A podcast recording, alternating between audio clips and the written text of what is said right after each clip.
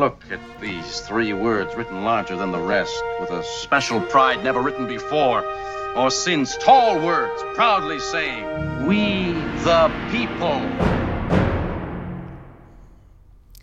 Welcome to the Lex Rex Institute podcast. It's the finest podcast in all the land.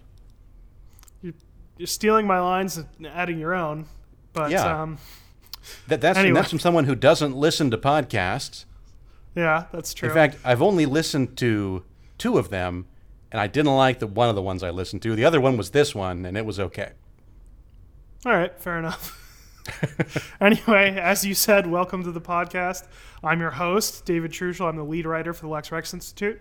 And I'm your co-host, Alexander Haberbush. I'm president of the Lex Rex Institute, and I'm a constitutional attorney, although I won't be speaking in that capacity today. Before we begin, please note that nothing in this podcast constitutes legal advice, and all of the opinions expressed are the opinions of the individuals expressing them, not necessarily the opinions of the Lex Rex Institute. The Lex Rex Institute is a nonprofit constitutional advocacy organization. If you'd like to learn more about our organization's activities or make a donation, please visit our website, lexrex.org. That's L E X R E X.org. And, and we should mention, too, Lex Rex is Latin for the law is king, Uh, because we believe that the law is our highest sovereign. You know, the law is preeminent over your boss, your kids' teachers, legislators, governors, president, everybody in this country, because the law is king. Yeah. Speaking of which, David, I love what you're wearing today. Oh, well, thank you. Thank you. I feel like, you know, you kind of have to say that since it's, you know, our t shirt, but I appreciate it. Is it? That's. I thought it was your T-shirt. Fine. It's a t shirt that the Lex Rex Institute. Is it the People's T-shirt?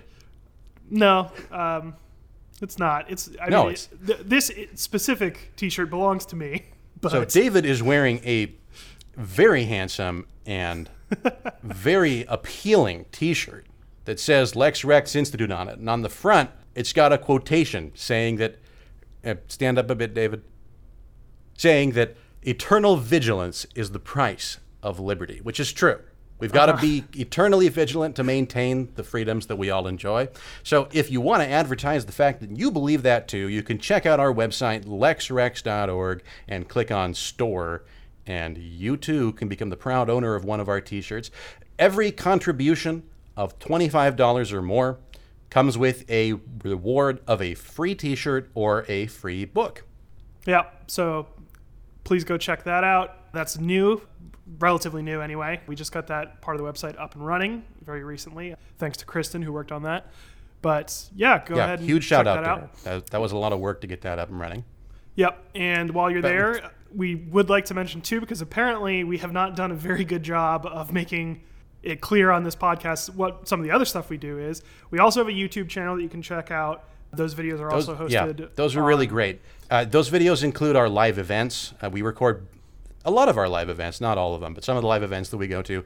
They include my weekly Ask an Attorney series, although I didn't do that last week. I had too busy of a Friday that day.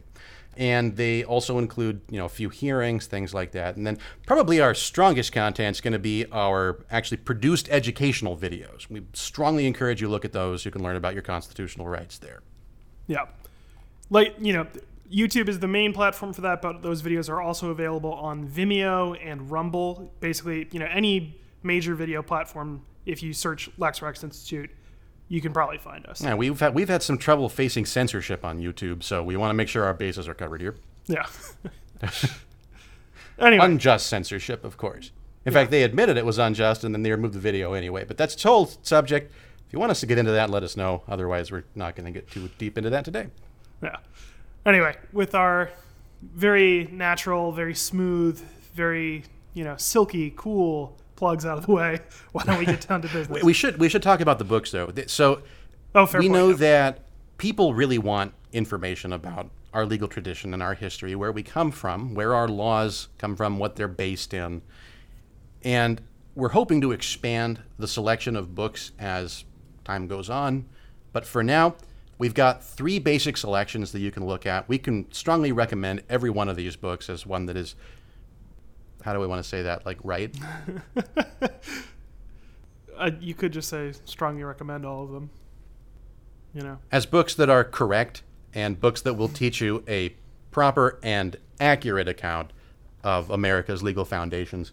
Those books currently include a book by Justice Neil Gorsuch, his book called A Republic If You Can Keep It, and then a few way older ones. One of them is Locke's second treatise on government, or was it was it both treatises, David, or just the second? Both treatises. I thought it was important that we. Perfect. Okay, because that first treatise, nobody ever reads it. It's actually, I think, I don't want to say the more important of the two, but the second one really depends on it. It's undermining the idea of the divine right of kings and establishing the concept that the authority rests in the people. Political authority is derived from the will of the people. Yeah. Uh, so, yeah, you can read both of those there. And then we've also got one that just includes our Constitution, Declaration of Independence, and a few other important founding documents, all of which we can solidly put the LexRex stamp of approval upon. So, check that out. Again, it's lexrex.org. It might be slash store, but you can go to the website, click on the store. We should emphasize you're not actually buying these things. You're making a donation. These are a free gift. Want to be So, it's tax deductible. Yeah. Anyway. And we'll, we'll fight that in court if the IRS doesn't like it. Anyway. So you, you don't have to worry about not getting your tax deduction. We'll, we'll worry about it and we'll fight the battle if it comes. Yeah. All right. That's so- not legal advice. No. I think. Do we make our disclaimer about nothing in this podcast constitutes legal? We advice? did, but as always, Well, you great. know, then I can say that. we we we re-emphasize it later. Don't listen to a podcast for legal advice. You can listen to our podcast for legal education. But if you have a specific situation that you want to deal with, please consult an attorney. That could be us, but it can't be us through this podcast.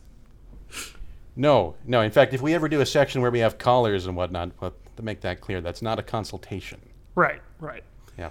Anyway, Uh, One thing I wanted to clarify about last week before we take off. Last week we discussed the habeas corpus rights for Elephant's case, Happy the Elephant in New York. I just wanted to make it clear, you know, we were pretty critical of the idea of animal rights in that segment of our podcast, and I think rightly. I don't want anybody to confuse that with being critical of the idea of animal welfare. Animal welfare is totally unrelated to the concept of animal rights. You know, I believe Yeah. that we have certain obligations to be responsible in how we treat nature, how we treat animals. But that's totally separate from saying that human rights ought to devolve upon them. I just wanted to make that clear. You know, I love animals. You know, David can tell you I'm, a, I'm an animal lover, and you know, I think mistreatment of animals is unconscionable. So for anybody who took it that way, I don't know that anybody did. I just wanted to be clear about that. yeah, fair enough. Anyway, we should get to it because, well, you know, we'll get into that. Yeah, but actually, the reason had- that ended up getting cut last week is we barely made it under our maximum time threshold, and it just had to go on the cutting room floor. So I figured I'd say it now. Yeah. And we also, you know, we had a certain slate of topics planned for this week. The Supreme Court really threw a wrench in all that with some Yeah, no massive, kidding. If, if only they'd, if only they'd indicated ahead of time that they were going to be ruling the way they did this week, you know, that would have been really helpful. Well, you're being a little a little ironic there, but we didn't know that these decisions were going to come down this week. We had planned for a much sort of calmer, more you know niche sort of. And we only knew about one of them, to be fair. And it is Yeah. a little bit different from the draft opinion. Yeah, and we'll, we'll get into all that in a minute. But before we get to the main topics for this week, which, you know, if you're paying attention to the news, you can probably guess at least one of them. It's going to be the Dobbs case. And the other. That is again, the case that overturned Roe v. Wade, for those of you who are not great with names. Yeah, and the other case, which, to be frank, I keep forgetting the name of it, but it the case that dealt with New York's concealed carry laws, something v.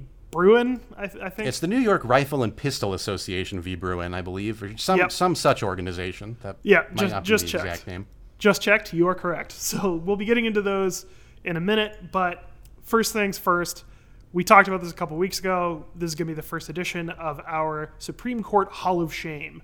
Yeah, so we've got two really good decisions we're going to talk about later in the show. We got to balance that out, right? So we got to have a really bad decision first. Yeah. So for those of you who aren't familiar with this concept, we are going to be reviewing some of what we consider to be the worst reasoned Supreme Court decisions. This isn't necessarily about producing bad effects or you know Yeah. supporting bad political opinions. if you watched our episode a couple weeks ago, you know that we are not legal consequentialists. We do not judge an opinion on its outcome. Frankly, we don't really care about that because that's not what the law is about. The law is about things that are specifically written down based on clear, coherent standards. So we're going to be judging these on the basis of their legal reasoning, not just decisions we don't like for whatever practical effect they have. Right. And to clarify, listened to, because as we've said before, this is an audio format. You don't watch it. Well, you could. You could watch the little bar scroll across. I guess you could if you were the world's most boring person. anyway, let's get right well, into they're it. one of our listeners. You don't know. Let's get right into it. I'm not supposed to insult my. Only the. I should probably cut all of that. Probably, yeah. you know, in case we decide to leave this in, though, we're talking about all of the other listeners, not you specifically, whoever. Not you, specific You're listener. A, you're a very fun and exciting person. You would never watch a bar scroll across the screen. In fact, I Yeah. don't think any of our listeners would do that. So I'm Probably not sure not. that we're actually insulting anyone. Yeah. anyway, but why don't you take it away on first edition of the Supreme Court Hall of Shame? Yeah, so to take us down from the little bit, because we're actually recording this on Friday the 24th. So we just learned about the Dobbs decision today. So to take us down from that little bit of an emotional high that we're on, we're going to look at one of the low points from the court in recent years. And the case that we're going to look at, you might have heard of it. It's a little case called National Federation of Independent Business v. Sebelius. the 2012 case. And you might be familiar with this one as the case that created what I like to call Roberts Care. and I, I call it Roberts familiar. Care because it, it's not Obamacare. It's not the same thing that was passed by Congress and signed by the president. Well, why isn't it the same thing that was passed by Congress and signed by the president? Well, because Roberts changed it. Specifically, the provision in question in Sebelius was what they call the single payer mandate, which mandated that anybody who did not buy health insurance, according to the provisions of that bill, had to pay a penalty. And the Supreme Court heard the constitutionality of this issue. The issue went before the court, and the court decided that. So, this single payer mandate was challenged essentially on Commerce Clause grounds. And if you've watched some of our past videos or listened to our podcasts, you probably know a little bit about the Commerce Clause by this point. But most things, if the federal government wants to do them, they do them under the Commerce Power. So, Commerce Power, Article 1, Section 8 of the Constitution says that Congress has the power to regulate commerce between the states. So, most of the time, if they want to show that Congress can pass a particular regulation, they have to make some sort of argument that that thing either is or substantially affects commerce. And the argument that was made by the petitioners in this case was that the decision not to buy something has never been ruled to be commerce by the court. You know, everything else in the world's been ruled to be commerce. A guy growing his own wheat on his own land for his own consumption was ruled to be interstate commerce. In another case that ought to be Yeah. the subject of the Hall of Shame one week. That'll definitely end up on this series at some point. You can look forward to that. But what's never been ruled to be commerce is a decision not to buy something, which is what is being penalized in the what at the time was being called the Obamacare law. the Affordable Care Act. The court looks at this issue. What's that, David? the Affordable Care Act, to give it its you know more official title. Yes. Yeah, correct. You make it affordable by taxing people who don't want to buy it. Yeah, that's that's how you make something more affordable. You make people pay money when they don't want it. Yep. Yeah, because you know, go figure. But anyway, what Roberts ends up saying in the opinion that he writes, this is a John Roberts opinion, and I do want to call him out for this because if you've got an opinion in the Supreme Court Hall of Shame, I think that people deserve to know what your name is, and you know, he came out pretty well on the two opinions that came out this week. So I think he can stand a little bit of criticism here. But what he ends up saying is, hey, you know what, guys? This isn't actually a commerce issue at all. We're not going to uphold this under the Commerce Clause. We're going to uphold it as a tax, as a uh-huh. congressionally created tax. So even though this law describes the single payer mandate as a penalty, Roberts says that's not true. It's actually a tax. And the question at that point becomes well, is it a constitutional tax? And that leads Justice Roberts into one of the most perplexingly incoherent sections in Supreme Court history. So, Bold words, but go on. Yeah, but go ahead and listen to this. So, what he says even if the taxing power enables Congress to impose a tax on not obtaining health insurance, so questioning whether or not they can impose a tax on that, any tax must still comply with the other requirements in the Constitution. Plaintiffs argue that the shared responsibility payment, that's the single payer mandate, that's the same thing, Yep. does not do so. And they cite Article 1, Section 9, Clause 4, that provides no capitation or other direct tax shall be laid unless in proportion to the census or enumeration herein before directed to be taken. So, do you want to explain what that means? Probably. Yeah, you should probably you should probably detail what a, what capitation means. Yeah, that, that, that just means you count heads in each of the states. So, ordinarily, federal government can't tax people directly. They cannot tax you and me, the actual citizens, unless they do so in terms of the population of each state. In other words, if state A has 10 people and state B has 20 people, you can tax state A $10, you can tax state B $20. It's got to be based on the number of people in each state. That's all that means. So, what do we call that? Often called a head tax. That means that you can tax each person the same. So, those are the only kinds of direct taxes the Constitution allows. And that's obviously that's going to be pre 16th Amendment. 16th Amendment allows for income taxes, but Roberts doesn't even get into a discussion on that because obviously not buying health insurance isn't income. So, it's got to meet the requirements of Article 1, Section 8, Clause 4 Yeah, some So- other kind of tax. yeah, it's got to be. That's that's the only other kind of tax that's allowed is a direct tax that's levied in direct proportion to the enumeration of the census. Yeah. So, Roberts goes on and he says, according to the plaintiffs, if the individual mandate imposes a tax, it is a direct tax, and it is unconstitutional because Congress made no effort to apportion it among the states. In other words, they didn't make sure that each state was paying an amount proportional to its number of citizens because more people in Texas might decide not to buy health insurance than people in Maine, for instance. So it's it's it's virtually impossible that it would work out to being a tax that's in proportion to the census. So he's saying plaintiffs say that it's wrong for that reason. Then he goes on, and and importantly, what I should say here is there's about three paragraphs in between these these two different sections that I'm going to read, where he goes into the history of what's been considered a direct tax at various times. I think probably trying to distract from his actual legal reasoning here. But here's his conclusion of the whole section, and he says. Or maybe he distracted himself from it. I don't know. Maybe That's- he's not trying. that's if you don't, you don't want to attribute false motive, right? Maybe he just lost track of what his argument was. I suppose that's possible. But Yeah. here's the conclusion of his argument. He says, a tax on going without health insurance does not fall within any recognized category of direct tax. It is not a capitation.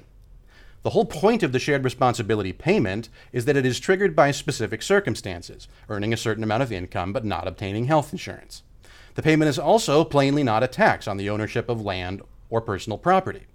The shared responsibility of payment is thus not a direct tax and must be apportioned among the several states. Who sees the problem here? let, let me just summarize the argument for you. So, if you look at what Robert's argument is here, what he says is that if this law imposes a tax, it is a direct tax and it's unconstitutional if it's not levied in proportion to the enumeration of the census. Then you jump down to his conclusion. What he says is this tax isn't levied in proportion to the census, therefore, it's not a direct tax.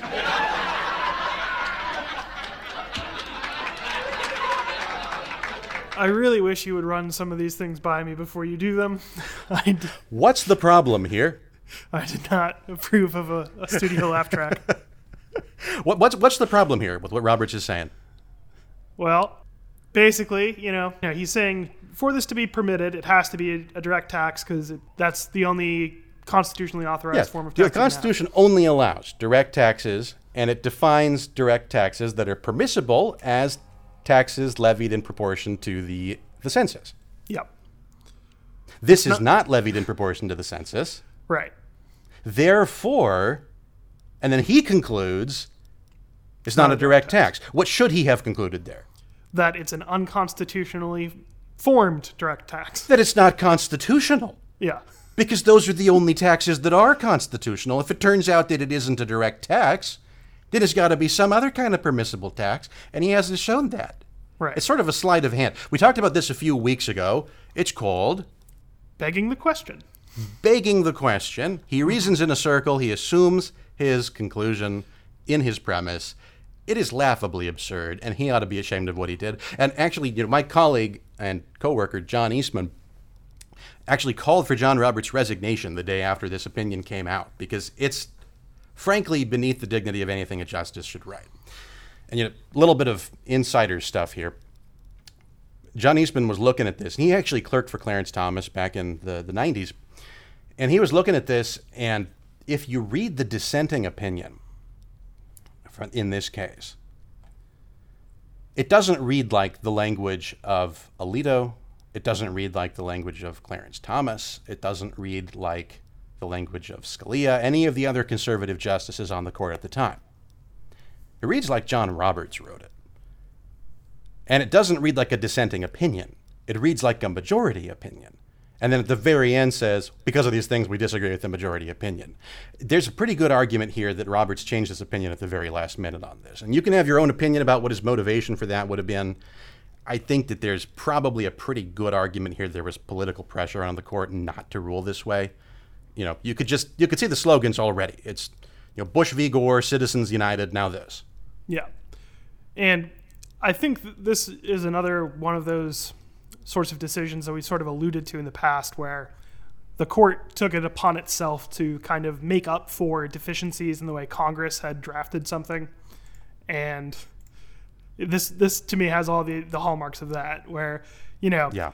basically the opinion looks at it and says, well, it can't be what it actually purports to be, which, like you said, was a penalty because there's no constitutional basis Yeah. for, for implementing that. You're right. There's a, there's a couple major problems in this decision that I do want to separate. First one is that Yeah. just frankly, first level logical error. You know, one that you should never make as a trained attorney, let alone a judge, let alone a justice of the Supreme Court. And that's just kind of unforgivable. Second one is that it basically redrafts the law for Congress. Yeah. What you should do when Congress has drafted a law improperly and it can't meet constitutional muster is you should send that law back to Congress to be redrafted. Yeah. Should rule it unconstitutional and say Congress can change the law. Here's how they'd make it constitutional. Right. You shouldn't do it for them. That's not your Yeah. job as a judge. Right. And that's, well, you know, I guess spoiler alert, we'll get into that a bit when we talk about the Dobbs opinion. Because So all this to say, you know, we should all laugh at Justice Roberts on this. So let me play the laugh track again. It won't play. I'm sure you're grateful for that, David. Yes, I am. I think maybe But we're we laughing on get- the inside. Maybe we should laughing get on that, the inside. that clip from Game of Thrones with that like nun type lady saying shame, shame. That's not bad. Get that for next week. I'll see if I can find that. Yeah, I think that's pretty good. Shame. Yeah, shame. Yeah. Shame on you. All right. All right. So, with that out of the way, we have to go into the first of our two main cases for this week. Two good cases. Yeah. On think- which, you know, Justice Roberts, he's not always kind of a dunce like this. He often makes good decisions. And though he didn't write the opinion in either of the cases we're going to look at, he did come out on the right side. So, you know, that was a very nice golf clap. All right. Yeah. All right. So, first up, we're going to talk about. anyway, that, the- that's why that's why I call the law Roberts care, and I encourage you to do the same. Okay. All right, we're going to move on now to the New York case. I'm going to forget the name again, so let me pull up the caption. New York State Rifle and Pistol Association, Inc. v. Bruen, who is the superintendent of New York State Police. Yep, that's a case. Yeah. Now, I have not had a lot of time to read this opinion. I so I know very little about the specifics. I do know that basically this was a challenge to New York's law that requires anyone applying for a license to carry a concealed weapon to have basically a specific reason why they feel it's necessary to Yeah. defend themselves beyond. They have to show need. It's Yeah, got to be a showing just- of need. And, and specifically pri- beyond just general self-defense purposes. So it has to be a specific reason beyond just like a gun would help keep me safe. U- usually, and this is what it is in most states, I think it's what it was in New York too, some kind of threat to your Yeah. person. You have Yeah, to show that I you're in that's correct. danger and you need a gun to be able to protect yourself. Yeah, someone's been threatening you or has a history of threatening you or, you know, something. You have some concrete and ultra specific reason why you feel threatened. Six states required this prior to this ruling. Uh, my state, California, was one of them. You know, if there's a gun law, there's a good chance that California and New York are going to have that particular law. They're probably the two of the most anti Second Amendment states in the country. But this case goes before the Supreme Court. Court rules, in an opinion written by Justice Thomas, that the constitutional right to bear arms in public for self defense is not a second class right subject to an entirely different body of rules than the other Bill of Rights guarantees. And he goes on The exercise of other constitutional rights does not require individuals to demonstrate to government officers special need. Second Amendment right to keep and bear arms in public for self defense is no different. New York's proper cause requirement violates the 14th Amendment by preventing law abiding citizens with ordinary self defense needs from exercising their right to keep and bear arms in public. So, requiring people to show need to exercise a constitutional right is not constitutional because that's not a right. If you have Yeah. to grant license to do something, it's not a right. Yeah, I think there's this is actually probably a topic we should devote a full episode to, or you know, the main segment of an episode anyway. But I think a lot of people have a very strange idea of what a right is, and have sort of lost sight of the idea that It's the opposite of a wrong. well, there's that aspect which we did talk about, but basically, if something is a right, if it's a you know a political right that you have, you can't be deprived of it without, at, the very least, without you know Without due extraordinary, process. Yeah, Yeah. extraordinary circumstances. Typically, yeah, like you know, Yeah, you know, if you violate, if you go out and kill somebody, they can deprive you of your right to liberty. They can even sometimes deprive you of your right to life. Right. You have to have a trial beforehand. Somebody's got to find that you're in fact guilty of murder, and then they can deprive you of those things. Yeah.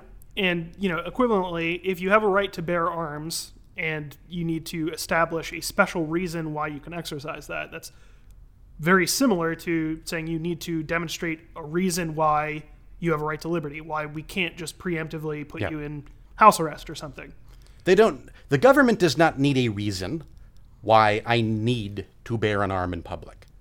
Yeah. That's not something that it that's within their authority to ask. And this was recognized by the Supreme Court. This comes sort of on the heels of the Heller decision, which is really the first decision in our history to recognize that there is a personal right to keep and bear arms. It is not merely I don't know what else it would be. I mean, I guess they, they argue, we say in one of our past podcasts, they argue that it was just a right for the state militia, but that's just a blatant misreading of the amendment. Yeah. Yeah. In fact, the Second Amendment has far more unequivocal terms than pretty much any other. You know, even even free exercise of religion says Congress shall pass no law respecting an establishment of religion and prohibiting free exercise thereof. But you look at the right to keep and bear arms, it just says shall not be infringed. Right. Now, I this was I didn't take this one down for our hot take segment, although I could have. Partly I did that because it was another Twitter thing, and I know you're, you know, for whatever reason you don't like it when I have them from Twitter. But No, it's just it's not that. It's just that I don't like all of them being from Twitter. yeah, but I guess it This is was the, you know home of the twits. but this was this was a new one on me where someone was arguing that the Second Amendment does not recognize a right to own arms. That was actually a, that's that's the deci- so we talked about that California, the Ninth Circuit decision that came out earlier this year, where California was arguing essentially that very thing, that all they had done was restricted the ability to purchase arms, not the ability to own them. Well, this was the opposite. It was saying you had that, that keep and bear is not the same thing and does not include the right to own. What bearing somebody else's arms? Well, I think the the idea that they were trying to get at is only like while in uniform or while you know in the capacity of a member of a militia may you have a weapon. But that's not what the Constitution says. Right. And I'm just saying in some ways I feel like the the fact that you're I think you're right that in many ways the second amendment is probably the most spelled out, the most plainly stated. Yeah, it's Probably all, all the rest of them are conditioned on something. yeah, in this case it, it may have Shall not be infringed. it may have inadvertently pushed someone past that point and been like obsessed with the idea. Well, it doesn't. It says keep and bear, and those are very specific things. So blah blah blah. But I I can't Yeah, that, that's like so. That's like you know, early in the 20th century when they were looking at some of the wiretapping cases, and they look at the Fourth Amendment, which says you have the right to be secure in your persons, houses, papers, and effects. Yeah. And they said, what's a wire? That's not a person. It's not a house. It's not a paper. It's not an effect. Yeah. That's a pretty absurd argument in my mind. Persons, houses, papers, and effects is pretty clearly an exhaustive list that refers to all the stuff that's yours. Right. And uh, I, I cannot understand how someone could keep have a right to keep something without having the right to own it. And you know, even if you didn't have Yes, legal keeping something presumes that you already owned it. Yeah, Because it- keeping means that you continue to own it. Right. And also, like, you know, I mean, okay, so you inadvertently acquire a weapon somehow, you don't legally own it, it's not property or whatever, but once you have it in your possession, shouldn't you, in theory, also be allowed to keep it then? Like, no Yeah. one should be able to take it away from you, right? Did you look at Justice um, Breyer's dissenting opinion in this case? I did not. I like I said, I, I barely had any time to go over this case, so unfortunately, I'm I'm pretty sketchy on the details. But maybe you can fill me in. It's you know it's almost entirely political.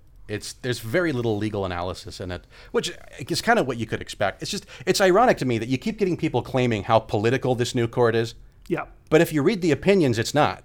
You know, They're they're very clearly deciding on the basis of what the law actually says.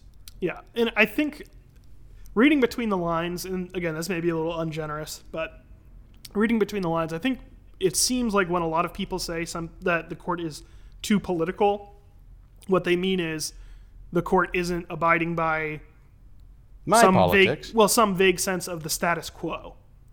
And so Yeah, I think there's, well, and th- that actually, you know, they could say that the court is not being restrained. It's not yeah, exercising judicial restraint. What they would really mean, if you watch our episode about judicial philosophies, is they would mean the court is not being minimalist in Right. its approach. yeah, But as we noted in that episode, I don't think judicial minimalism is at all a valid philosophy. So there's that. now, the comment that I've heard over and over again about this case, and it's a comment that really irks me, so I want to comment on it here. But people keep saying this decision flies in the face of public opinion. You know, public opinion is that guns need to be restricted, and this opinion flies in the face of that. yeah, I, I frankly couldn't care less about public opinion on this. You know what? Even I'll go a step further. I'll go a step further than that. Even if you could definitively prove to me that by banning guns or restricting guns or creating need requirements for getting concealed carry permits, even if you could conclusively prove that doing this would reduce gun crime, in fact, eliminate gun crime, somehow magically, this law is going to be one that's respected by criminals. Usually, criminals don't really care about the laws, but this one they do. You somehow magically manage to write one where criminals are like, I'm going to follow that all the time. And gun crime goes away. There's no more gun crime because we have these laws now. I don't care. The Second Amendment says shall not be infringed. yeah. And that ought to be sufficient. Yeah. You know, and we've we've talked about this concept at least in one of our videos from a while back now, but I, I think, you know, we've probably talked about this elsewhere as well. Until and unless the Constitution is amended so Yeah, if you don't like it, you can amend it. yeah, so as to eliminate the Second Amendment, it's not a legally valid option just to pretend it doesn't exist or to pretend that it has qualifications that it plainly doesn't. But you here's could the amend thing. it. You know, as, as much as they want to talk about how the public, this flies in the face of public opinion, and people don't agree with this, they, they know that there is not sufficient political will to get an amendment on this. They know they don't have the, the political will to get rid of the Second Amendment. That's why all they do is complain rather than trying to get that amendment. And, you know, it's an irony, too, that most of those people are likely the same people decrying the political nature of the court. Yes. And their solution to that is that the court should just bow to political opinion, but only selectively where it benefits them. Yeah. But anyway, whether or not this goes against public opinion could not be less relevant. Whether or not gun laws are effective could not be less relevant. The Constitution is very, very clear on this point. The right to keep and bear arms shall not be infringed. Yeah. If you don't like it, you can change it, folks.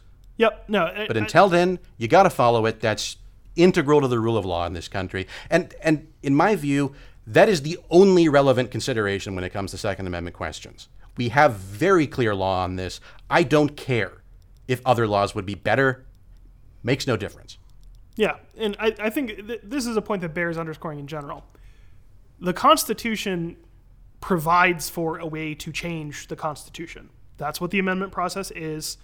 You know, opponents of I think eliminating the right to keep and bear arms would be a mistake. Yeah. But you're right. You could change it if we wanted to. Yeah, and that, that's why I want to make it into you know a broader point here rather than a specific point. Opponents of strict constitutionalist approaches often caricature it as you know as though we're treating the Constitution like it came down from on high and is you know a sacred object that you know you must not question. No, could That's not be further from the truth. yeah. We're treating it like it's the law Right. because And- it is the law. and it made provision for how you can change it. It made it, you know, reasonably difficult to change it on the assumption, I think a good one, that unless most people, like, you know, a, a sufficiently broad swath of the country is willing to change it, that it shouldn't be changed because that's, you know, potentially an indication that it shouldn't be. I don't know that the Constitution is perfect. I don't think Yeah. the Constitution has to be perfect. I think it's pretty dang good. I Right. think it's better than any other Constitution that's been tried up to this point in human history. I think that we would be hard pressed to write a better one today, but I don't think that it's perfect. I think that it could probably stand to be improved in some ways.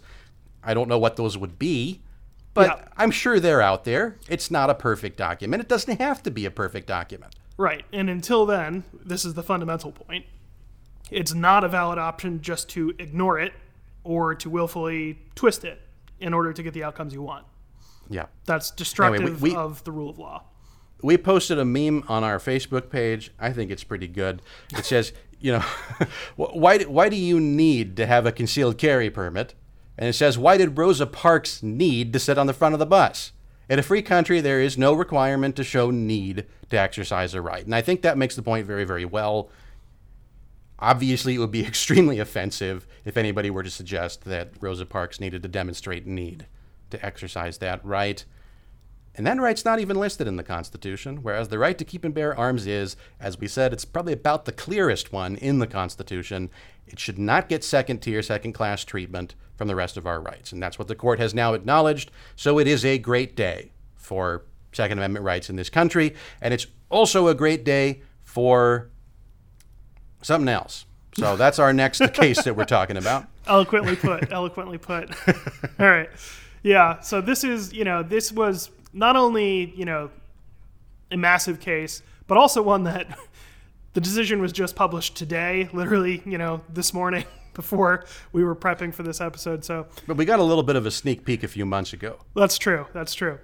So although it is different, it is, and I think we're gonna we're we're currently working on getting a comparison. You know, like a Microsoft Word, you can do compare changes, and we're gonna put up a comparison between the draft opinion and the final opinion on our website. So if you want to look at that, you're curious about the differences, we'll throw them up on our website. You can take a look there. Yeah. But those of you who've been listening for basically the whole time we've been doing this We'll remember we did have an episode about the leak of the purported draft in this case.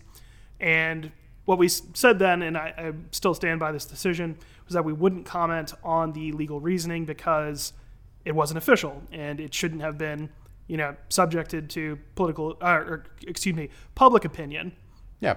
before The only possible effect of that can be to put political pressure on the court. But Exactly. Now that there is an opinion of the court, it's open. We can talk about it. Yeah.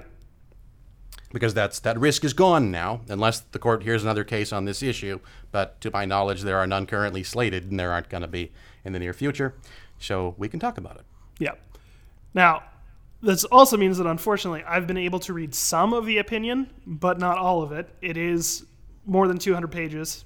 Um, I got through probably about a quarter That, of that it. includes the dissents and the concurrences, and yes, the rest yes, of it it. does. But I particularly appreciated Justice Thomas's concurrence here. I haven't read any of that, so He, he basically goes on a diatribe against substantive due process and says that created this whole problem in the first place. I think the court should have gone a step further and gotten rid of substantive due process. all right, we're probably going to need to delve into what that is. But It's yeah, that's it's yeah. going to come up discussing the, the rest of the opinion here. All right, fair enough. So I guess you know this will be sort of recapping some of what we talked about previously, because while we didn't analyze this opinion, or the, you know rather the draft of this opinion, we did talk about what Roe v. Wade, and more importantly, in some ways, in most ways maybe, Casey v. Planned Parenthood, or is it? Excuse me, is it backward? Is it the other way around? Planned Parenthood. I always get it. I always flip it. I think it's Planned Parenthood v. Casey. Whatever. Roe v. Wade and Casey, whichever order that goes in, were the precedents that, you know, basically set up the, well, until today, what was the jurisprudence on abortion in this country. And it's gone. It's gone now. Now, basically, the the upshot. so what does that mean? Does that mean that women are going to go to jail if they try to use contraception? No, um, it does not. Oh, it doesn't? No. Oh, I, I've been listening to Twitter again. Okay. Well. anyway, David doesn't like me saying uh, sarcastic stuff like that. I apologize. not not always. Anyway, but Roe v. Wade and Casey, the up the you know biggest picture upshot is that they recognized a constitutional right to have access to abortion, at least under certain circumstances. Now, in Roe, that was set out by a trimester scheme. So, in the first trimester, you had certain rights with respect to abortion. Second trimester, other rights, and third trimester, still other rights. yeah. Casey, And as we mentioned, nobody was a big fan of Roe. Yeah. Even the late Ruth Bader Ginsburg was not a big fan of Roe. She complained about its reasoning. Yeah. Uh, it grounded that right primarily in the right to privacy, which is a right found in penumbras cast by the shadows of other rights, which are implied by the rights that are found by the rights stated in the Constitution. yeah, Um, that's you know, a- those very firmly established rights. An- another way of saying that the court said in a different case that people have a right to privacy, and then relying on that, that you therefore have a right to access to abortion. Now, Casey said that's a bit silly. yes, We're maybe privacy has something to do with it, but we're going to we're going to ground the we, we agree, you know, there is a right to abortion. We just we're going to throw out all the reasoning that got us to that right to abortion that came from Roe, and we're going to ground it in a 14th Amendment right to liberty instead because you could construe that as a liberty, I suppose, of a which sort. is pretty much the argument. Yeah, but and you know, crucially, Casey got rid of the trimester structure that Roe had imposed, and that in some ways sort of set up the most recent form of the conflict over abortion in the country because now instead of a sort of rigid structure, here's what you can do in this time, here's what you can do in this time, it said that the states may not impose an undue burden on a woman's right to an abortion. Prior And- to viability. Yeah, and what that Yeah. ends up, you know, creating is a lot of conflict about what an undue burden is, and concomitantly, a big Yeah, fight because you, about you, you look at ordinarily, if, if the court's looking at what constitutes an undue burden, as we talked about in our judicial philosophy episode, you would look at other law on that. And if you were to do that, if you were to look at historically what was considered to be an undue burden on a woman's right to abortion, well, it was treated as manslaughter in many instances. Right. So evidently that was not thought to be an undue burden, but apparently spousal notification is thought to be an undue burden. So, you know, manslaughter would seem to be like less egregious perhaps, of a burden. but I, I'm sorry, I mean more egregious of a burden than than spousal notification. But the court said the other way around because it what Casey actually looked at there was a law that required, among other things, spousal notification, and said Yeah. that that did constitute and an you know, burden. I think one of the other key flaws in Casey's system for dealing with this was that it tied it specifically to viability, but viability, you know, basically the ability of a fetus to survive without being in the womb is obviously going to vary under the circumstances and is going to vary even just with developments in medicine. You know, Yeah. the better we get at medicine, the more viable a fetus is from an earlier stage. And so it caused just a very, you know, poorly structured mess of different viewpoints. And, And that that was part of the basis for overturning it. Was Exactly. Because th- there's a series of factors the court goes through when deciding whether or not to overturn past precedent. As we mentioned before, very very rare that a court will overturn past precedent. I think we gave the stats on that in one of our videos. I believe it's a video called how does precedent work or something like that it's one of our ask an attorney videos uh, you can take a look at that we'll link it in the description because i don't want to go over all that again Yeah. here it's kind of a long video because Yeah. it's a complicated subject but basically courts really strongly defer to past precedent Every one of the conservative justices was questioned by Congress about will you respect precedent with respect to Casey and Roe? And all of them just kind of stated, well, it's precedent. I would treat it like precedent, which I guess the left sort of took that to mean they wouldn't overturn it. Um, but that's not actually what they said, because there are circumstances in which it's appropriate to overturn precedent. So the first is going to be the nature of the court's error. Uh, we go over these in our video too, so I'm not going to explain them in too much detail here. But a second is the quality of the reasoning of the past opinion. The third is workability. Basically, what that means is whether or not the past case provides a clear standard by which future cases can be adjudicated, I think that's really the one that damns Roe, in my opinion. Yeah. Uh, it's, it was just not a workable standard. It's not one that you could consistently apply. Uh, but the fourth one is effect on other areas of law. The fifth is reliance interests. That's the one that probably most strongly argued against overruling Roe. And that was really the only one that the respondents in this case relied upon.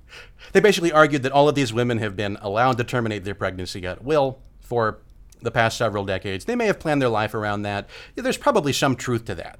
There are probably women who have made decisions with their life that they may not have made if they knew that they couldn't terminate a pregnancy. So that was probably their strongest one. It's the main one they relied upon. Uh, it's funny, relied upon the reliance interests, and Yep. those are pr- those are pretty much the factors that the court will consider when deciding whether or not to overrule past precedent. And what Justice Alito does in his opinion is he goes through those factors and says that, on balance, these definitely weigh against Roe and Casey, and we're going to overrule Roe and Casey. Yeah. And I think it's, you know, I want to take the opportunity here to point something out that may otherwise strike listeners as, as odd. You'll hear us talk a lot about how you shouldn't let sort of balance of interest kind of ideas govern how you interpret law. It's obviously very different, though, when we're talking not about an actual law and whether or not it's constitutional and precedent because precedent is basically a guidance for interpreting law. It isn't law itself. It needs to be balanced against other legal considerations. right. As opposed to actual statutory or constitutional law which you can't do. Now, I I would say the strongest factor is one that Justice Alito doesn't even mention, which is does the opinion actually accord with the original law that it's supposed to be e- expounding? Mm-hmm. I guess you, you could say that that's part of the quality of the reasoning in the original opinion. yeah But as we mentioned, pretty much everybody, everybody serious at least, you know, not these folks that are protesting outside the Supreme Court, but everybody serious agreed that Roe's reasoning was very poor. yeah That was not disputed. I think it's another one of these instances, like we were talking about earlier, with the, you know, as you call it, the Roberts Care opinion, where the court sort of took upon itself to shore up what it perceived to be deficiencies in the actual state of the law. Yeah. And And, it, you know, actually, the late Justice Ginsburg actually pointed out that she thinks the court's primary motivation in Roe was sort of a eugenics thing, yeah, yep, no, where they were concerned specifically with minority groups. And they wanted a right to abortion because they didn't want too many of them. yeah, there's, yeah, that's a Which, different. if that's true, that's obviously horrific. Yeah, it's a different topic for probably a different kind of podcast. But for those of you who are curious, you know, you can you can look into you know the U.S. did tragically have its own eugenics movement, um, particularly in the sort of mid 20th century, and that likely Early did 20th, yeah, but it, it came back a bit later on. early to mid, I would say, but. At any rate, it did factor in probably, and I, you know, I think that that's not an unreasonable comment to make on Justice Ginsburg, Ginsburg's part. Excuse me. But it means the reasoning's probably pretty bad. And and It's you know, likely, actually, what, yeah. what Justice Alito does here is he makes the direct comparison to Plessy v. Ferguson, which Mm-hmm. was the case that originally upheld the concept of separate but equal, which was sort of the basis for Jim Crow laws for decades and decades. Yeah. Similar reasoning there, actually, that these people are fundamentally different, so we need laws that treat them differently. That was abhorrent when it was said, and it's abhorrent now. Yeah. Perhaps predictably, there's been a lot of, you know, not our usual kind of hot take, not a lot of, you know, sort of funny, haha stuff, but what you could describe as hot takes about this. You know, people firing off the cuff with, you know, some language that might be considered to be unmeasured. And uh, we'll play a clip for you right now. This is. Uh, I was about to say Speaker of the Justice. House. I was about to say Justice Pelosi. It's not Justice. Speaker of the House, Nancy Pelosi, Yeah. uh, said today. So this is the most powerful person in Congress, argu- arguably. All right, so I'm going to play this. Hopefully, you can hear this. We've had a couple issues with the tech on this before. If you can't, but- we'll just have silence for like a minute, and then we'll talk about something you didn't hear. okay, fair enough. Yeah, that's a good idea. There's no point in saying good morning because it certainly is not one. This morning, the radical Supreme Court is eviscerating Americans' rights and endangering their health and safety. But the Congress will continue to act uh, to overcome this extremism and, pr- extremism and protect the American people. Today, the Republican controlled Supreme Court has achieved their dark, extreme goal of ripping away a woman's right to make Pause it, David. their own dis- reproductive health decisions. There are too many problems in this. I'm not going to remember all of them. Yeah, there's there's The already Supreme Court is not Republican controlled. The Supreme Court's not a partisan body. This was not decided by the radical Supreme Court. It was decided by the only Supreme Court, the regular one. The- This is actually not a sad day. It's actually a good day. Like a lot of these things she was saying were just wrong. well, sad and, and good, you know, that's a, a slightly more complex question, I suppose. But certainly from the point of view of accurately expounding the law, not a bad day. Actually, probably the op- opposite of a bad Well, and- and that's that's sort of what I wish I could get across. And if I can get across one point about this, it's going to sound really similar to my Second Amendment thing, but it doesn't matter what your opinion on abortion is. You could think abortion is great and everybody should get one. This was still a legally correct opinion. There is nothing in the Constitution about abortion. Yeah. Constitution does not protect that right, and it never did. And we'll, we'll, we'll get The more court was into wrong that. to say that it did. We'll get more into that in a minute, but let me uh, let me resume because there's there's a bit more to this. because of Donald Trump, Mitch McConnell, and the Republican Party, their supermajority in the Supreme Court, Uh-huh. American women today have less freedom than their mothers. With Roe and their attempt to destroy it, radical Republicans are charging ahead with their crusade to criminalize health freedom. In the Congress, be aware of this. The Republicans are plotting a nationwide abortion ban. They cannot be allowed to have a majority in the Congress to do that. But that's their goal. And if you read, and again, we're all studying all this, but if you read what is in the very clear, one of the justices had his own statement. It's about contraception, in vitro fertilization, She means Justice Thomas. Yeah. family planning. That is all what will spring from the No, it was about none of those things. It was about substantive due process, which is what Justice Thomas makes very clear in his opinion. It, Yeah. the right to abortion. So when we talk about substantive due process, what that means is basically those rights that you make up. maybe fairly blunt, but I mean that's that's not necessarily inaccurate. But we should probably get a little more specific about it. Yeah. First, let's talk about Pelosi's thing. You know, I find the the statement that women will have less freedom than their mothers had. I find that patently absurd. Women have more freedom after this decision came out because what that decision did is it didn't make abortion illegal on a national level. Right. It returned the question to the states, where women, like men and everybody else that's voting, has a far more direct role in what their government is doing Yeah. than they do at the federal level, or certainly than they do when the Supreme Court unilaterally decides something without the involvement of the political process at all. So, really, freedom has been returned to women where previously it had been stripped. So, I, I find that to be, you know, totally bunk. That's just something said to incite people. Uh, that's not. yeah. It Well, doesn't reflect reality at all. there's something in what she was talking about that I, I think deserves a little more particular attention. She said, and you know, as far as I know, this is not accurate, but she said that congressional Republicans were planning a national ban on abortions.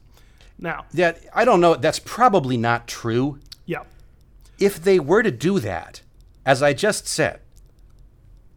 Okay, so, well, David, go on. Go ahead. Well, what I was going to say is, you know, to make it clear, you know, to our listeners who may otherwise interpret this episode as be, us, you know, just being about being opposed to abortion. That's not what this is about. And if congressional Republicans attempted to impose a nationwide ban on abortion, from my perspective at least, and you know, maybe you have a, a slightly different one, we'd have to oppose that as well because there's no constitutional authority to do that. We Oh, babies aren't commerce? we were talking yeah we were talking about the commerce clause earlier Yeah, well, as babies, you have to buy clothes for babies, aren't they? Commerce. there's very few powers. Isn't your are- decision whether or not to have a child fundamentally a commercial decision? I think no. I think absolutely not. I think anybody who claims that bearing children is a commercial decision is a monster. Yeah. And that that person should not hold elected office. Yeah, So, and- yeah, I would say if the Republicans in Congress try to regulate abortion, they are monsters because what they are claiming is that bearing children is a commercial activity. because there's there's basically almost What no, else are they going to use? The yeah. post office? Yeah. The ability to regulate the post office is what allows them to ban abortion? There are very what are they going to use? yeah. There aren't that many powers listed in Article 1, Section 8. Exactly. There are very few grounds. I mean, Roberts had to really, really search in that Sebelius opinion to find one that kind of worked, and even there, he had to make a basic Category A error. you actually, I didn't even mention. So Roberts, in that, sorry to jump back to that, but Roberts, in that opinion, fails to mention that another provision about constitutional taxes is that any tax has to originate in a bill that comes from the House of Representatives. Right. Obamacare didn't. Right. The ACA came from the Senate. Yep. So he didn't even deal with that. Again, the powers of Congress very specific in the Constitution.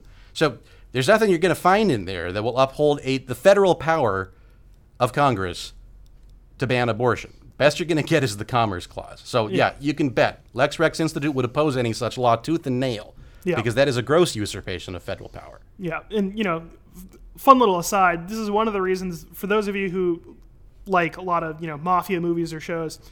You may be familiar with RICO, which is basically the you know the interstate racketeering law. There's a reason that they rely on that so much to go after criminals because Yeah. that is commercial, and Congress actually does have power over that sort of thing. There's a reason why it's almost Well, and then they'll always use like wire fraud or, Yeah. Mm-hmm. or mail fraud because it has to be within one of the things they can regulate. Good luck fitting childbearing into one of those. So no, Pelosi's wrong on that. And if she, if for whatever reason Republicans did try to do that, I think that would be very bad. Yeah. And we would oppose that. Yeah. Just as vehemently as we opposed Roe v. Wade. Yeah, because ultimately, from a constitutional point of view, I certainly can't see an alternative. Maybe you know, maybe there's something I'm overlooking, and I'm I'm a layman. You know, I'm not an attorney myself, but as far as I can make out, and I've thought about this a decent amount, seems like it's pretty definitively a state issue. just I, I want to just jump on something you said, David. The Constitution, even though it does use some legal terms, there's a reason that it's like seven pages. Mm-hmm. And that's because it's not just written for attorneys. You know, it's not like the tax code where you have to go to law school and you have to study it for a really long time to know what it means. Constitution's pretty clear. Fair enough. And. David, I would say you've interpreted it just right. there's nothing in the Constitution about this. Murder is a state law. Yeah, Federal government can't prohibit murder. manslaughter. They, they would have no you- authority to prohibit murder, manslaughter, anything like that. Those are all state laws. If you genuinely believe that abortion is murder, you believe it's not a federal issue. Yeah, or manslaughter, which, as you pointed out, was the manslaughter. historical classification. Yeah.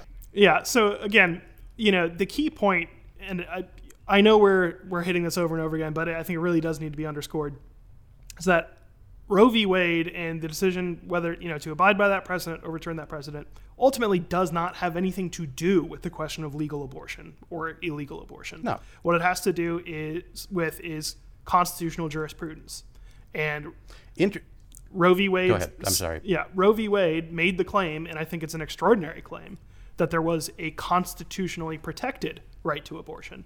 There may be a right to an abortion, you know, depending on your, your perspective on that. People have different opinions about that. I think you have to work incredibly hard to find even the vaguest hint that it's found in the Constitution, as opposed to somewhere well, else. if if there's a right to abortion, I don't know where you'd find it because it's not in the common law history. It's not in the Constitution. It's not in. If you appeal to a higher law, it's not in any religious text that I know of. I'm not sure where you would find it. That's my opinion. That's not the Lex Rex Institute saying that, but not sure where you'd get it. yeah. So we, we were going to talk about substantive due process a little bit. So Yeah. yeah, David, you messaged me about a particular phrase that was used in this opinion that you didn't like too much. Oh, right, Want to yeah. direct us to that? Yeah. So, in the opinion on Dobbs, the opinion of the court drafted by Justice Alito says, "We hold that Roe and Casey must be overruled. The Constitution makes no reference to abortion, and no such right is implicitly protected by any constitutional provision, including Fine so far. Yep, including the one on which the defenders of Roe and Casey now chiefly rely, the Due Process Clause of the 14th Amendment.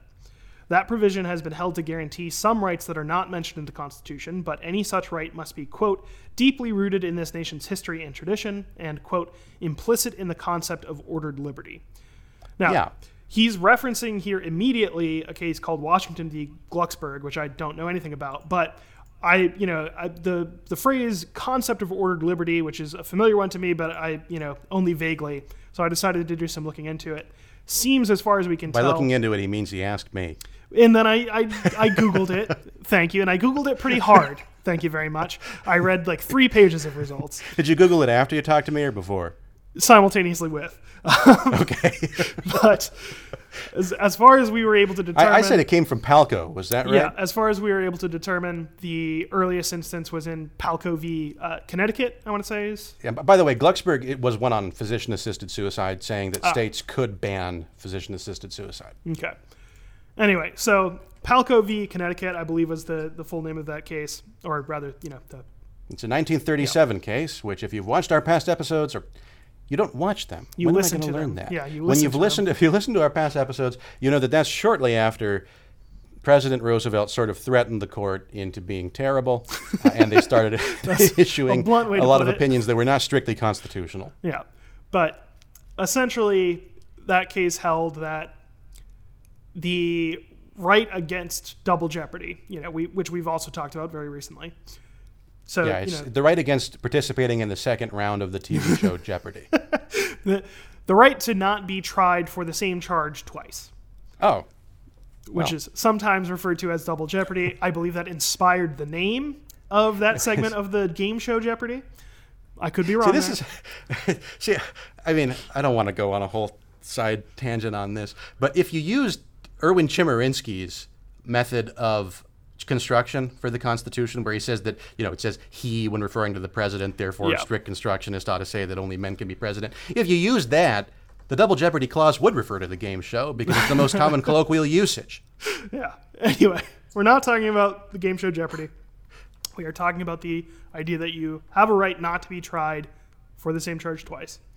Now, this case, the Palko case, found that even though the 14th Amendment, in theory, extended all constitutional protected rights to the states.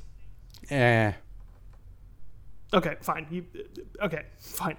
So, I'll, re, I'll So there's a doctrine called selective incorporation, which basically means that so after the 14th Amendment, there was a question of whether or not the rights enumerated in the, in the Bill of Rights applied only against the federal government or whether they applied against the states as well. Right.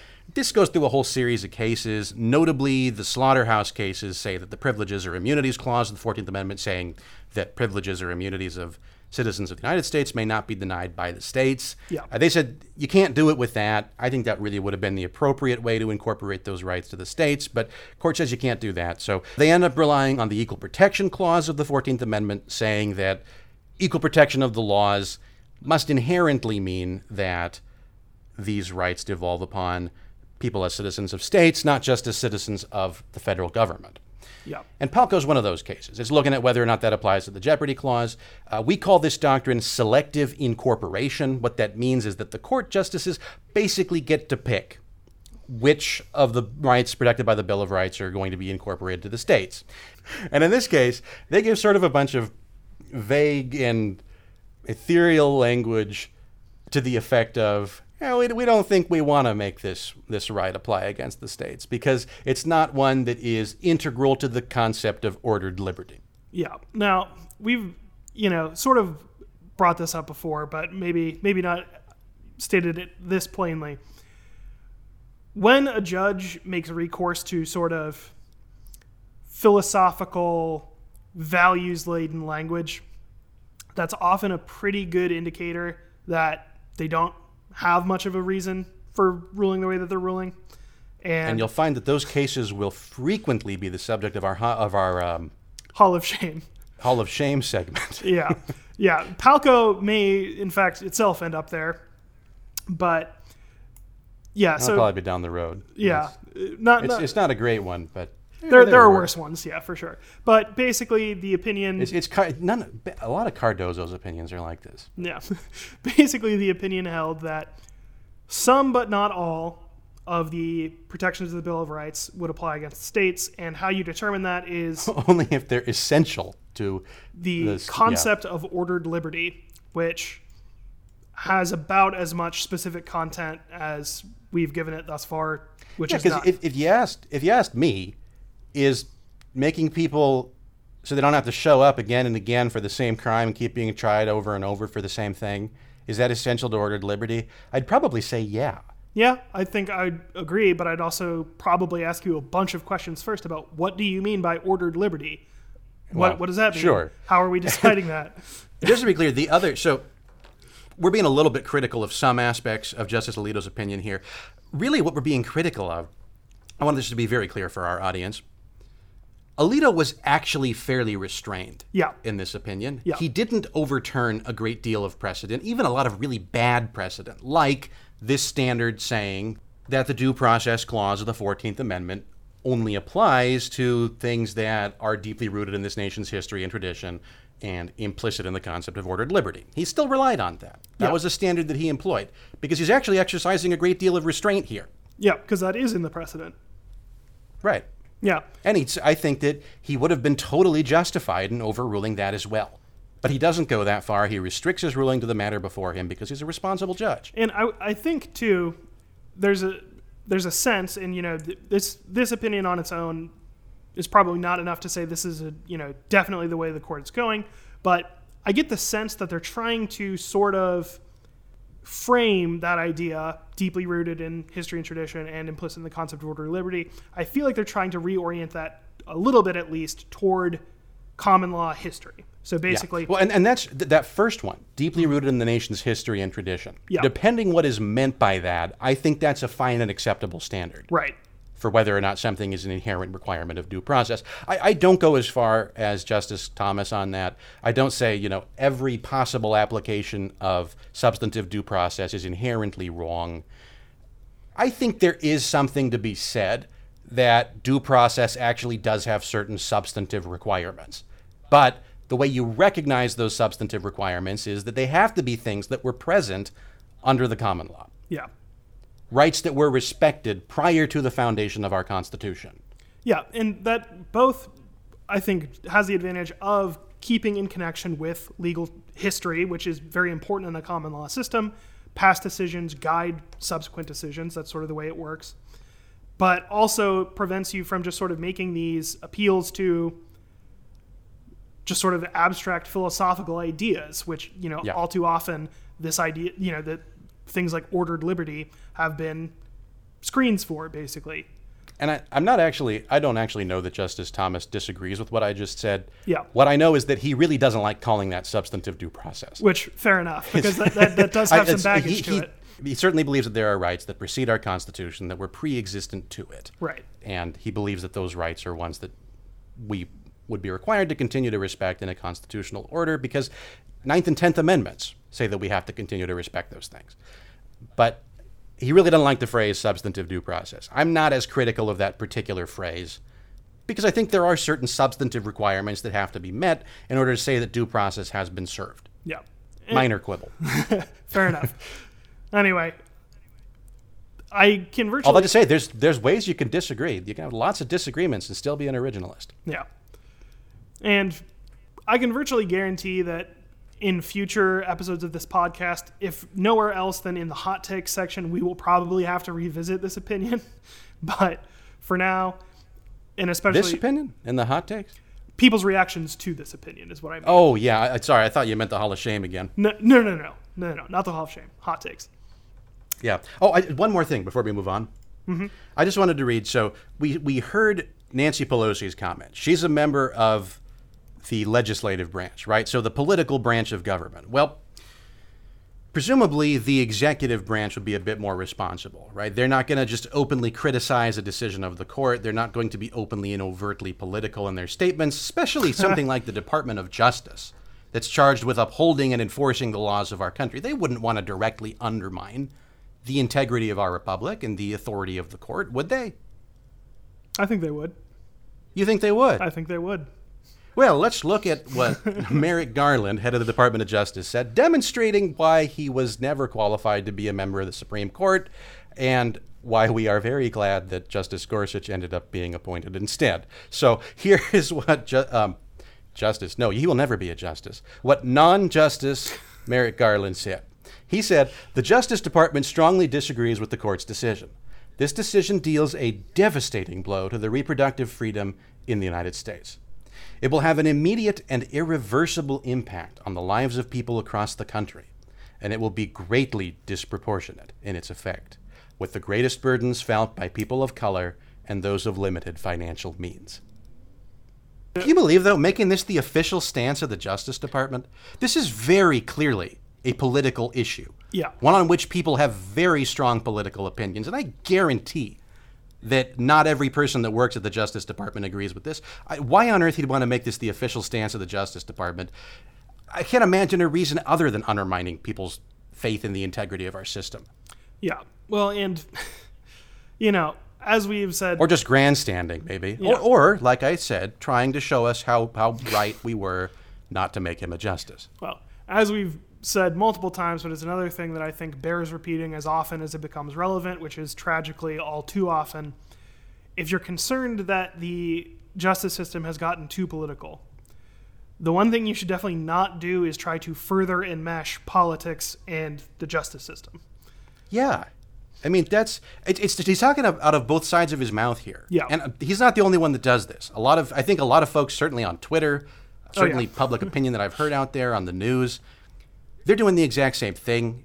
It's just particularly egregious to hear it from the head of the Justice Department. But you they'll talk out of both sides of their mouth because they'll say the court made a decision here that affects tons of people. It's a political decision, and then on the other hand, they certainly feel fine criticizing it Yeah. as a political decision of the court. Yep. Yeah, and you know, not as evident in in Garland's remarks specifically, perhaps, but certainly plenty of people in the government, plenty of people in the public eye have, you know, as we alluded to, you know, they've said basically the court should have taken into consideration our political opinion. Most people Yeah. like it this way, and therefore they should have done this. That is just asking the court to be political nakedly. Yeah.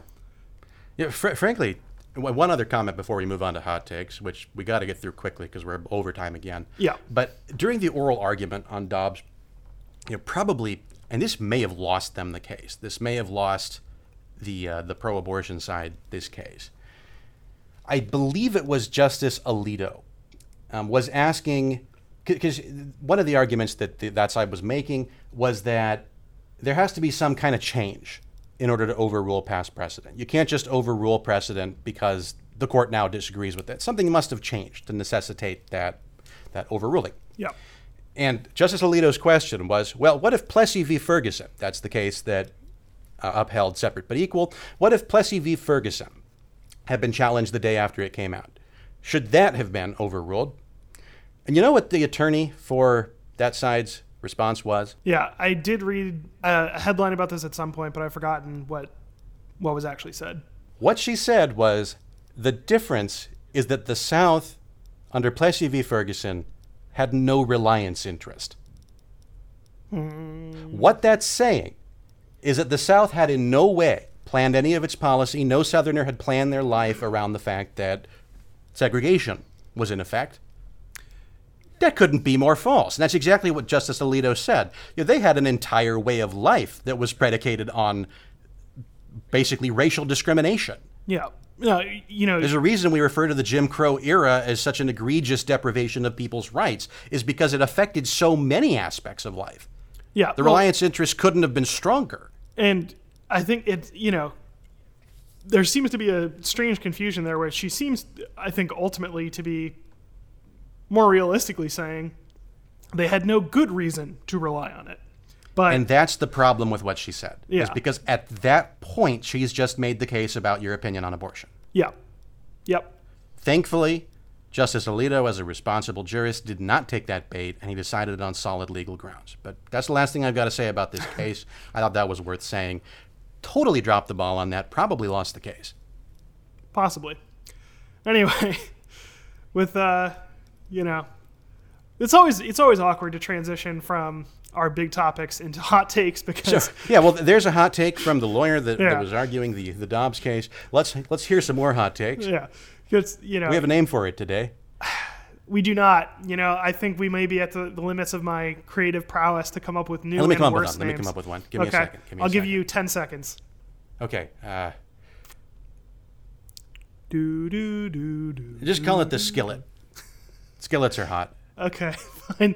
The the fajita platter. Let's go with that. The fajita, yeah, the sizzling fajita platter. yeah, all right. Because That's great. It's so much better than what you come up with. They're hot and they have an aroma to them. But Yeah. in By this the way, case, the maybe not Sizzler, I think, one. does make those. Actually, I don't think they do, but But restaurants of a, a comparable sort of character do. yeah. Anyway, now a couple of these I actually found because, again, as I mentioned, I know you're, you're not a huge fan of us relying on Twitter, so I, I dug pretty pretty deep for some It's of not that I have anything against Twitter. no, I think you do, but that's fine. No, it's well, I, I, I probably do. It's nothing. It's not that I against have anything against using Twitter for hot takes. No, but uh, I found my way to I think just a comment thread on a blog post uh, where you know an attorney was talking about strange legal arguments he'd heard, and he asked others to comment with theirs, and I came across this one. Where's this from? As I said, I think this was just a comment thread on a blog post, so people sharing Okay. their experiences with strange legal arguments. So he says, I was recently involved in a case involving statutory interpretation of a vague statute. To prevail, we had to convince the judge the statute was vague such that it was confusing to an ordinary person. Bear in mind that that was the legal standard. Opposing counsel argued that we should lose because we had not submitted an affidavit from someone of average intelligence who claimed that the statute confused him or her. Somehow, in her, in her twisted understanding, she thought that that was an element of proof rather than a legal standard. I guess I need an affidavit from a reasonably prudent person on every tort claim I file. That's pretty funny. I, I don't really expect our audience to know why that's hilarious, Well, but I, I do like the idea. you know, this is probably an opportunity to talk about reasonable person standards in general. but I love the idea that you would need to find someone of average intelligence, somehow known to be of average intelligence in a legally what, what they did here, way. what they actually did here, is they confused a legal standard with a factual standard. So mm-hmm. we've discussed the difference between law and fact before on this podcast, but questions of law are questions that go to a judge. They're, you know, does what happened actually constitute a violation of this law? Does it fall within the purview of what this law pertains to? Questions of fact are did this happen? You know, is this actually true? Juries decide questions of fact yeah. you submit affidavits for questions of fact because you're trying to verify whether or not something happened. You're not trying to verify whether or not somebody of average intelligence thinks a particular thing. That's a legal question. A judge is supposed to analyze that as though he's looking at through the lens of a person who's of reasonably average intelligence. Yeah. I do I I would love to live in a world. I wouldn't actually love this, but I think it would be amusing to live in a world where you could be sort of You get uh, paid as an expert witness to Yeah. be reasonably. you could make a living as a guy who be like, you know, I'm a normal sort of guy, not too dumb, not too smart. Ask me questions and I'll tell you what I think about them. And then that By, gets by the way, evidence. being an expert witness is about the sweetest gig you can get. They're paid very, very well. It's very expensive to hire expert witnesses. So yeah, if you could just get a person of reasonably average intelligence to testify and be an expert witness, that'd That's the dream. be a pretty good career for somebody of average intelligence. Or who can convince someone else that they are of average intelligence. That's my plan. Yeah. Um, You've got to have another witness testify that person is in fact of average intelligence.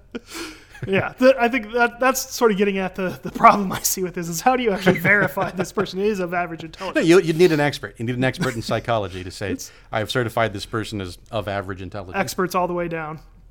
Yep. Anyway, all right, let's go on to our next one.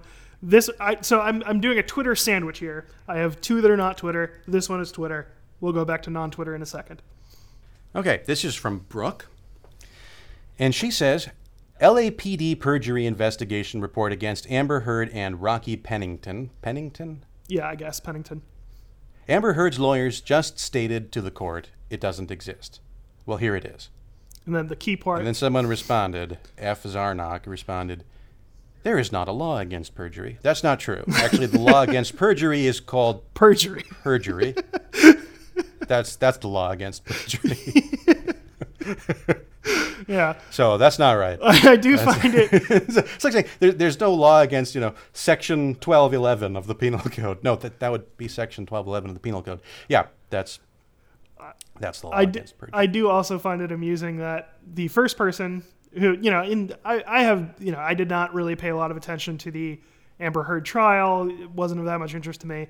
I, What? You know, I, you not uh, you don't follow celebrity gossip? not really. I have I no. watched almost none of it. Yeah. There, there were a few things where I'd say, you know, judge totally owns Amber Heard's lawyer or something like that. And Yeah. I have to click on that. I got to see that. Then it would just be like, did you submit the motion on the appropriate date? Yeah, I submitted it on the appropriate date. The motion is granted as submitted. Yep. Like, that's just a conversation with. Yeah. That's a mean judge. Boy, you got to you got to hear some of the hearings that I'm at. Well, judges are a lot meaner. To, I think- whether it's me or my opposing counsel than that. I think that's a result of a lot of I, people. I had one last week where I was where I was in the hearing, and it literally started where he said, "Did you just hear the hearing before yours?" And I said, uh, "Yes, Your Honor." And he said, "You heard how mean I was to that lawyer, right?" Mm-hmm.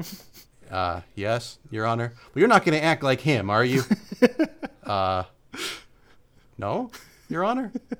Well, good. Yeah, there you go. And he was he was fine after that. I thought that was a very strange way to start a hearing. Yeah, I, I do think that a lot of that clickbait stuff about the Heard Depp trial, beyond just being a way of, of garnering views, I think, was a lot of people who just normally would never have any interest in, in legal proceedings not being quite sure what to make of it and finding significance where it nece- wasn't necessarily. Or people whose interest in legal proceedings is limited to things like Better Call Saul. Yeah, fair enough. I also, I, last comment on this one. I, I saw there was a clip I saw. I did not, not watch the show, but there was a clip I saw in that show, which we should do that kind of thing for hot takes. By the way, find like things from TV shows and movies to react to. Fair enough, I think yeah. that'd be fun. But uh, there was one that I saw where he basically planted an electronic device Yeah. in a guy's pocket, where the guy was saying that he had some kind of unique sensitivity to electron, like EM emissions or something like that. yeah, And then like. You know, he points that out, and it's supposed to win him the, the oral argument or whatever. Yeah. To be fair, that was a cross-examination. That was a bar hearing. It wasn't actually in court, but um, Okay. But I'm It's pretty still- sure that standard rules of evidence are going to apply. Yeah. I think it would have been hilarious if that scene ended with you strike that from the record, that evidence is excluded. Yeah, uh, that's probably what should have happened, but instead that was, you know, kind of the climax of that season and one of the major subplots of that show, actually. Fun uh, fact the law tends to be a lot more boring than what you see in TV Yeah. shows. You can't generally pull stunts like that because it turns out those stunts aren't actually very good at getting us to the truth. Right. and you know, over the past 2,000 years, as we sort of like honed and refined our legal system, we've concluded not the best way to do that. So, Yeah. Anyway, yeah, la- it's last, got to be a lot more boring. last remark on this one before we go to our last one. I did find it amusing also that the person who is just flat out wrong about this also happened to misspell perjury, whereas the person who Oh, I didn't even notice that. is- You're right. He did. It's perjury. yeah, Yep. it's yeah, P E R, not P U R. Anyway, Yeah. It's like a cat perjury. I guess that would be two R's. Yeah. All right. Last one. Here we go. Like I said, Twitter sandwich. This one is again not Twitter, but from that same blog post comment thread, I believe. Okay. So this is from a law student saying it's a story that his law professor told him. Yeah. Defendant busted for possession of narcotics. They were in the pocket of his leather jacket. He argues the search was illegal because, with his buttery smooth leather jacket, there's no way the officer would have felt drugs in his pocket during the pat down. So he shouldn't have reached in the pocket to find the drugs in the first place. Judge asks if the jacket is the one he is currently wearing in court. It was. Judge asks to feel his pocket and the pockets. Defendant hands it to the bailiff. Judge finds more drugs in the pocket. Needless to say, it didn't go well for him. I'm curious as oh to whether gosh! this. Don't do that. I'm curious- Don't do that. That's not smart. I'm curious as to whether you know. Obviously, yeah, I think we can agree it wasn't the wisest move. Don't bring your drugs to court, and certainly, I want to know if he was able to feel them through the jacket, you know, because because the um, the rule on that is that if, if they're performing a search, Yeah. Mm-hmm. if it's just a stop and frisk sort of search, they can't specifically palpitate things that are in your pockets. It's got to be just a pat down, you know, quick pat down Mm-hmm. On the exterior of their body. Now, all the time, the issue will be whether or not the police officer could have actually felt the thing by just patting the guy down, or whether he had to actually palpitate it. So that I'm sure was the issue here. Yeah. So I sort of wonder how the judge found the drugs. Was he actually reaching into the pocket, or just giving the jacket a pat down? yeah. My I kind of hope it's the latter. my question here was how this act, you know, is this you know something that could reasonably do, be done within the evidentiary rules? You know, like what what would actually come about from this if this you know assuming this happened? It's authenticated. He said it was his jacket. That's fair. Yeah, and Yeah, assuming that, that's evidence. There's no problem with that. all right, fair enough. So I, I was curious how that would work, but then you know, and you know maybe this is just something that wouldn't It's, have it's been. so so the prosecution could object, Mm-hmm. but they'd have no reason to here because the only reason they could object is they've had no ability to inspect this evidence prior to its presentation in court. yeah, But there's no reason they would object here. It only benefits them. Right. Now, I'm curious too if you have any insight on this. Maybe this is just something that, you know, you wouldn't normally need to consider, but I guess what I'm asking is like what would the process then be of tacking on additional charges for the, you know, on this basis? Separate separate trial. Yeah, it's separate you trial. couldn't do it in the same that's, trial. That's what I would Yeah. assume, but I, I do find that, you know, to be a very interesting circumstance where In, in fact, like at that point, if I were defense counsel, I would probably say I, I move to have the evidence of the drugs you just found excluded as unduly prejudicial to my client. fair enough. Because the standard is whether their their prejudice to the to the defendant yeah, the original is charge. uh, yeah. outweighed by their probative value. Mm-hmm. And I would say here, you know, there's evidence that he has drugs on him per- right now, it's, but it doesn't have much evidence about whether or not he had drugs at the time. Yeah. So probably try to get him excluded. Yeah, move to suppress. you- the jury's already seen it, though. Even if you get it excluded, you, you might be preserving the issue on appeal because when when an appellate judge looks at the case, they only look at the factual record. They Right. don't look at everything that actually happened in, at trial. So if the jury has a decision that is clearly wrong, given the exclusion of that evidence, you could potentially get it overturned on appeal. But I don't think you're going to win your jury trial at that point. Yeah. Well, and remi- think you lost. reminding the audience again that nothing we're saying here is legal advice.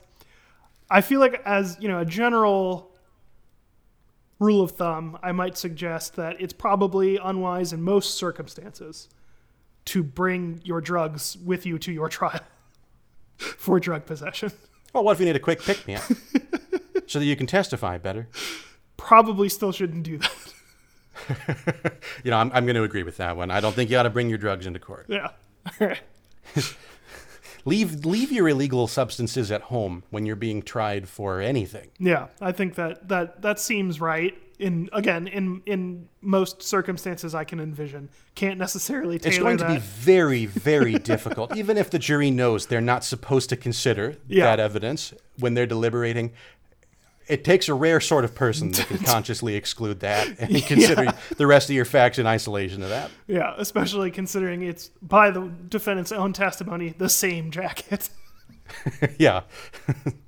I mean, actually, maybe it proves that he's right because He forgot if that it was in there. Yeah, you, you could actually follow up with additional questioning. You could say, "Were the drugs that I just found present in your jacket when you were being searched by this police officer?" And then you would show, "Look, the police officer was not able to feel drugs through this jacket. Clearly, they unlawfully searched the pocket where they did find the drugs." Yep. I don't know that anybody. That's actually, you know, it's it's not an invalid argument. It's not a terribly convincing argument to a jury. Yeah, it's, that's that. You know, that is something you need to bear in mind with a jury trial is that you may not be able to perfectly persuade them to ignore all the stuff they're supposed to ignore. Yeah, they are not machines, and we don't want them to be machines. Yeah. We're way over, David. Yeah, we are. So we should probably wrap up here. I, I think we could stand to release a little bit longer episode for this one. There's some major issues that came Yeah. through the court. We apologize, folks, for wasting so much of your day. Hopefully, you didn't plan out specific time to listen to this. If you did, then I doubly apologize. Yeah. But do check out our store on our website. That's lexrex.org. All that being said, thank you for listening. We hope to, you know, have you join us again next time. All right. Good night, everyone. See ya.